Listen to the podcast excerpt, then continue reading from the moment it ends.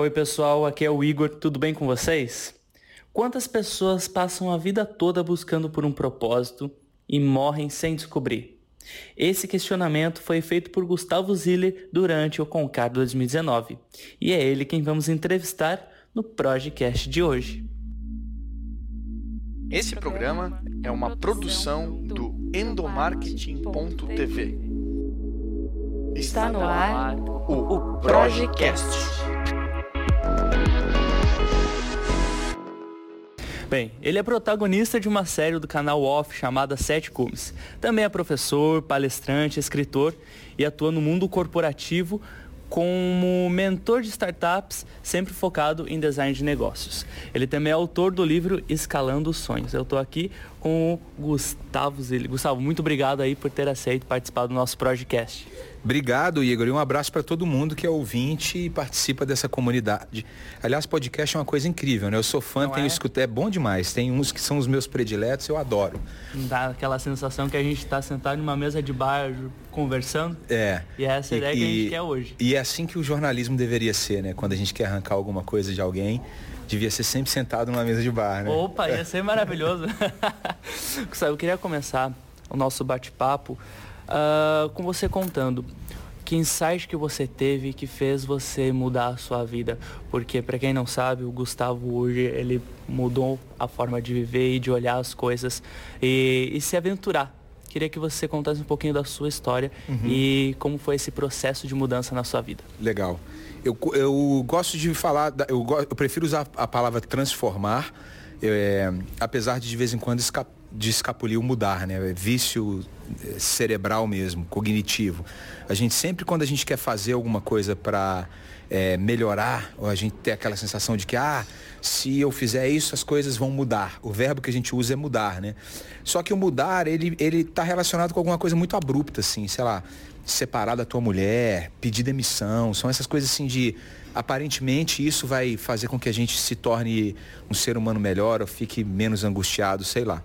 Eu não acredito nisso. Eu acredito que o primeiro passo é uma transformação é, e normalmente de pequenos hábitos, né? Transformações que estão muito mais próximas da gente do que uma grande mudança.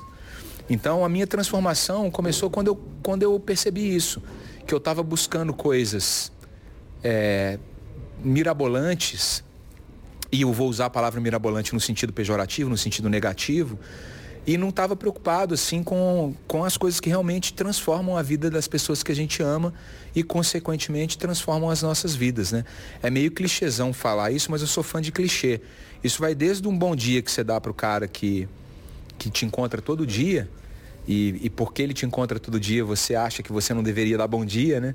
Até coisas maiores, né? Do tipo fazer um programa de TV, motivar uma equipe a acreditar num sonho junto contigo e por aí vai. Eu acredito muito na transformação é, com vínculo no, nos pequenos gestos do dia a dia.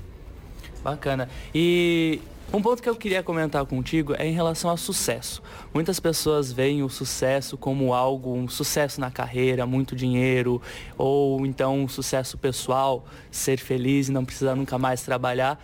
Mas esse conceito, digamos assim, vamos usar a palavra conceito, mas nessa forma para exemplificar, não é bem isso, né? O que, que é o sucesso para você? Se você perguntar para 10 pessoas é, o, o, o, qual é a palavra que acompanha sucesso, nove vão responder grana. É batata, assim, não tem, não tem jeito, assim. Isso tá, parece que a gente foi educado para isso. E mudar isso é complicado, porque eu conheço pessoas que são muito bem sucedidas e não tem nada a ver com grana. E aí entra um segundo conceito que é complicado. Ah, então quer dizer que você vai viver de ar, vai viver de não sei o quê. Não, não é isso também. Acho que as pessoas entendem o que a gente está falando. É, a Pati, minha companheira há 30 anos, ela fala uma coisa que é impressionante, que ela, fala, ela diz assim, olha, os nossos filhos têm que ter a vida do tamanho deles. A vida deles é do tamanho que, que eles quiserem. Eu acho que isso é sucesso. Quando você está equilibrado e tem uma vida do tamanho da, da projeção que você teve, você, é sucesso. Não quer dizer que você tem muito dinheiro, pouco dinheiro, quer dizer que você tem o dinheiro suficiente para entender que você precisa daquilo ali para fazer as coisas que você acha que naquele espaço de tempo fazem sentido para você. É, só que a gente sempre busca a grama verde do vizinho, né, cara? Que é bem mais verdinha que a nossa, né? E a gente acha que é ali que está a nossa salvação, né? E isso é complicado. É, a gente ser educado dessa forma é, um, é uma judiação pra gente, assim. Não deveria ser assim, a gente sabe que não deveria ser assim, no entanto, a gente é educado dessa forma. E você tem um projeto chamado Sete Cumes, inclusive que virou o programa no canal Off, que é escalar aí as maiores montanhas de cada continente. E aí eu quero entrar num, num papo aqui contigo de metas ambiciosas. Como, como trabalhar com metas que realmente nos desafiam. Uhum. E como que você fez isso e como que você levou para sua vida esse desafio de escalar sete montanhas em cada continente?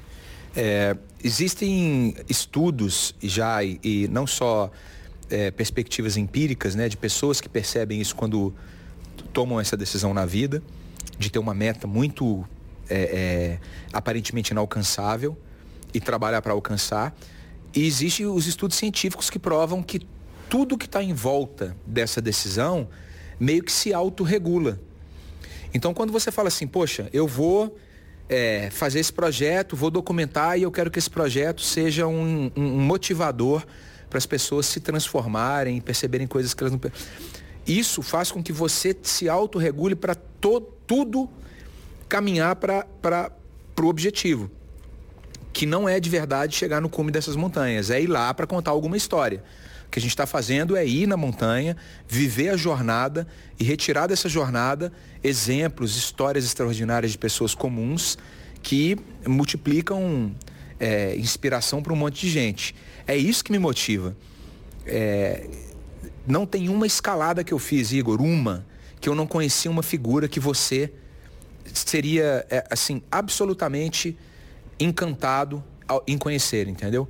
Não existe uma montanha que eu pisei que não tenha pelo menos umas três, quatro pessoas que você fala, pô, eu quero ser amigo desse cara, sabe? E é, são essas histórias, que são histórias da, da gente, que, que, me, que me inspiram, assim, que faz, não, eu vou lá para buscar mais, né? Então, o que me faz mesmo assim, ah, o cara vai escalar o Everest para quê? Para chegar lá em cima? Não, cara, eu vou lá para extrair aprendizados, histórias, conhecer pessoas que se eu ficar dentro do meu escritório em Belo Horizonte, no Brasil, eu não vou conhecer. Não, bacana. E um, eu estava acompanhando o seu painel aqui no Concar 2019, onde a gente está gravando o nosso podcast. E uma coisa que me chamou muito a atenção, que você contou quatro histórias. E dessas quatro histórias, como você tira lições para o seu eu profissional. E é incrível como você traz isso de forma leve e como você tem essas percepções. Eu queria que você comentasse com a gente como o cara que está no escritório agora, ouvindo esse podcast, ao mesmo tempo que está trabalhando, como que ele pode tirar lições de simples histórias? É, a nossa vida, ela é muito mais valiosa do que a gente imagina. A gente dá valor é, só para as grandes conquistas, tá? Mas as conquistas pequenininhas são tão especiais ou até mais especiais que as grandes. Então, o, o, o que eu acho que a pessoa que está ouvindo o podcast, ou a pessoa que tem acesso a conteúdo inspirador, deve tirar de lição, é que o primeiro passo para você mudar o que vai estar tá escrito na sua lápide quando você não, tá mais, não estiver mais aqui, é muito mais simples do que você imagina. E normalmente esse passo trabalha com as nossas dores. É um pedido de desculpa, é um perdão, é parar de se direcionar as pessoas de forma negativa, destrutiva.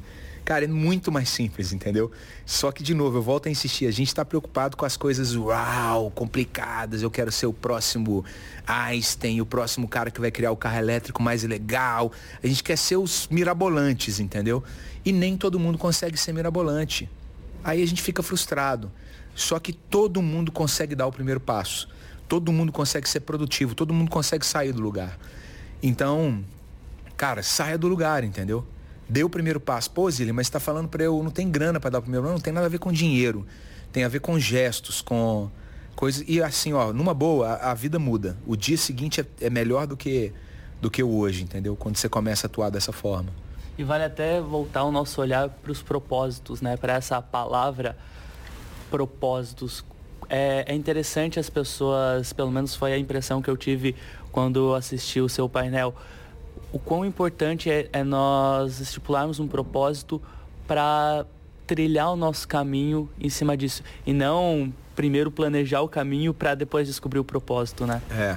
Essa palavra tá, em, tá na moda, que bom que tá na moda, porque a gente uma, a, a, coisa que a gente mais pensa na vida, todos os filósofos, é o que, que a gente veio fazer aqui, né?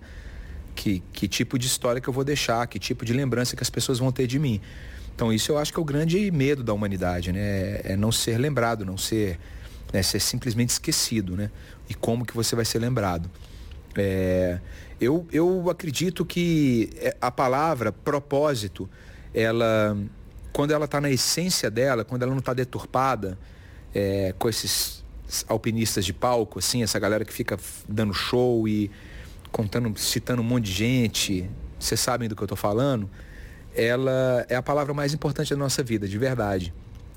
Então, exemplificando para você, quando o cara fala, ah, você tem que achar o seu propósito, para você ser feliz, cara, eu acho isso um papo furado.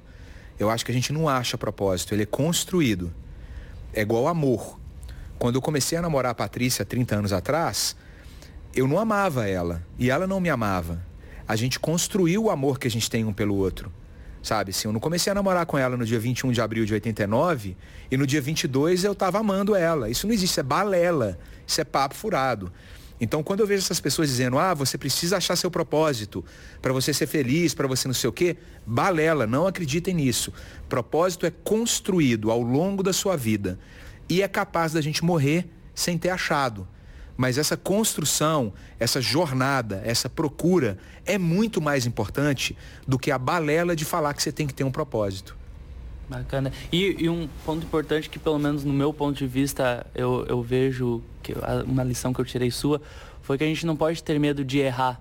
Porque o erro, ele fortalece a gente. E eu queria finalizar esse podcast com você trazendo o seu relato nos momentos de dificuldade, quando você está nas suas aventuras. Porque Seria ótimo se a vida fosse um conto de fadas, né? Com o final feliz do Eram Felizes para Sempre, fosse para sempre um Eram Felizes para Sempre. A gente sabe que não é. Uhum. Que a gente, no meio do caminho, a gente tropeça, a gente cai, a gente se esbarra com coisas que a gente nem tinha pensado que ia acontecer.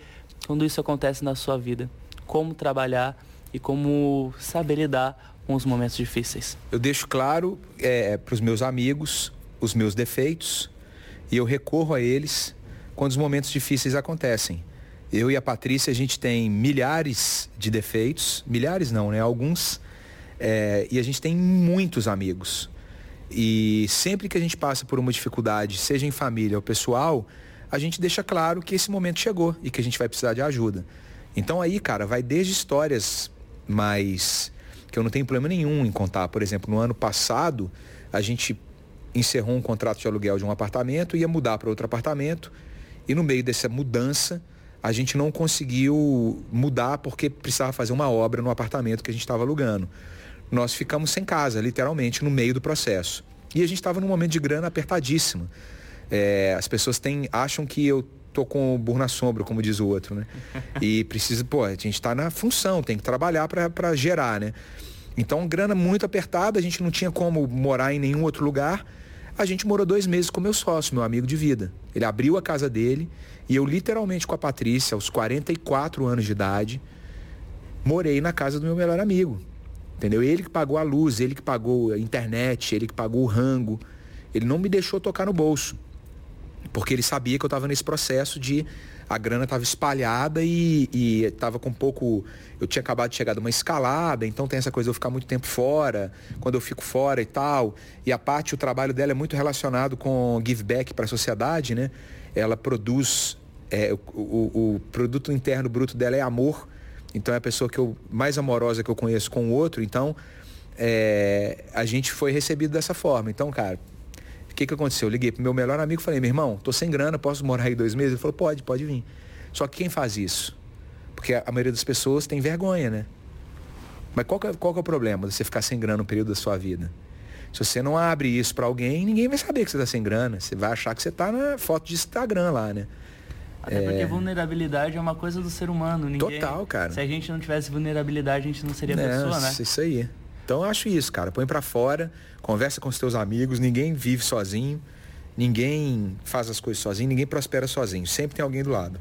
Show, perfeito. Gustavo, muito obrigado aí pela participação no nosso podcast. E você, claro, não deixe de acompanhar o nosso conteúdo acessando o Endomarketing TV. Valeu e até a próxima. Você ouviu o Projecast.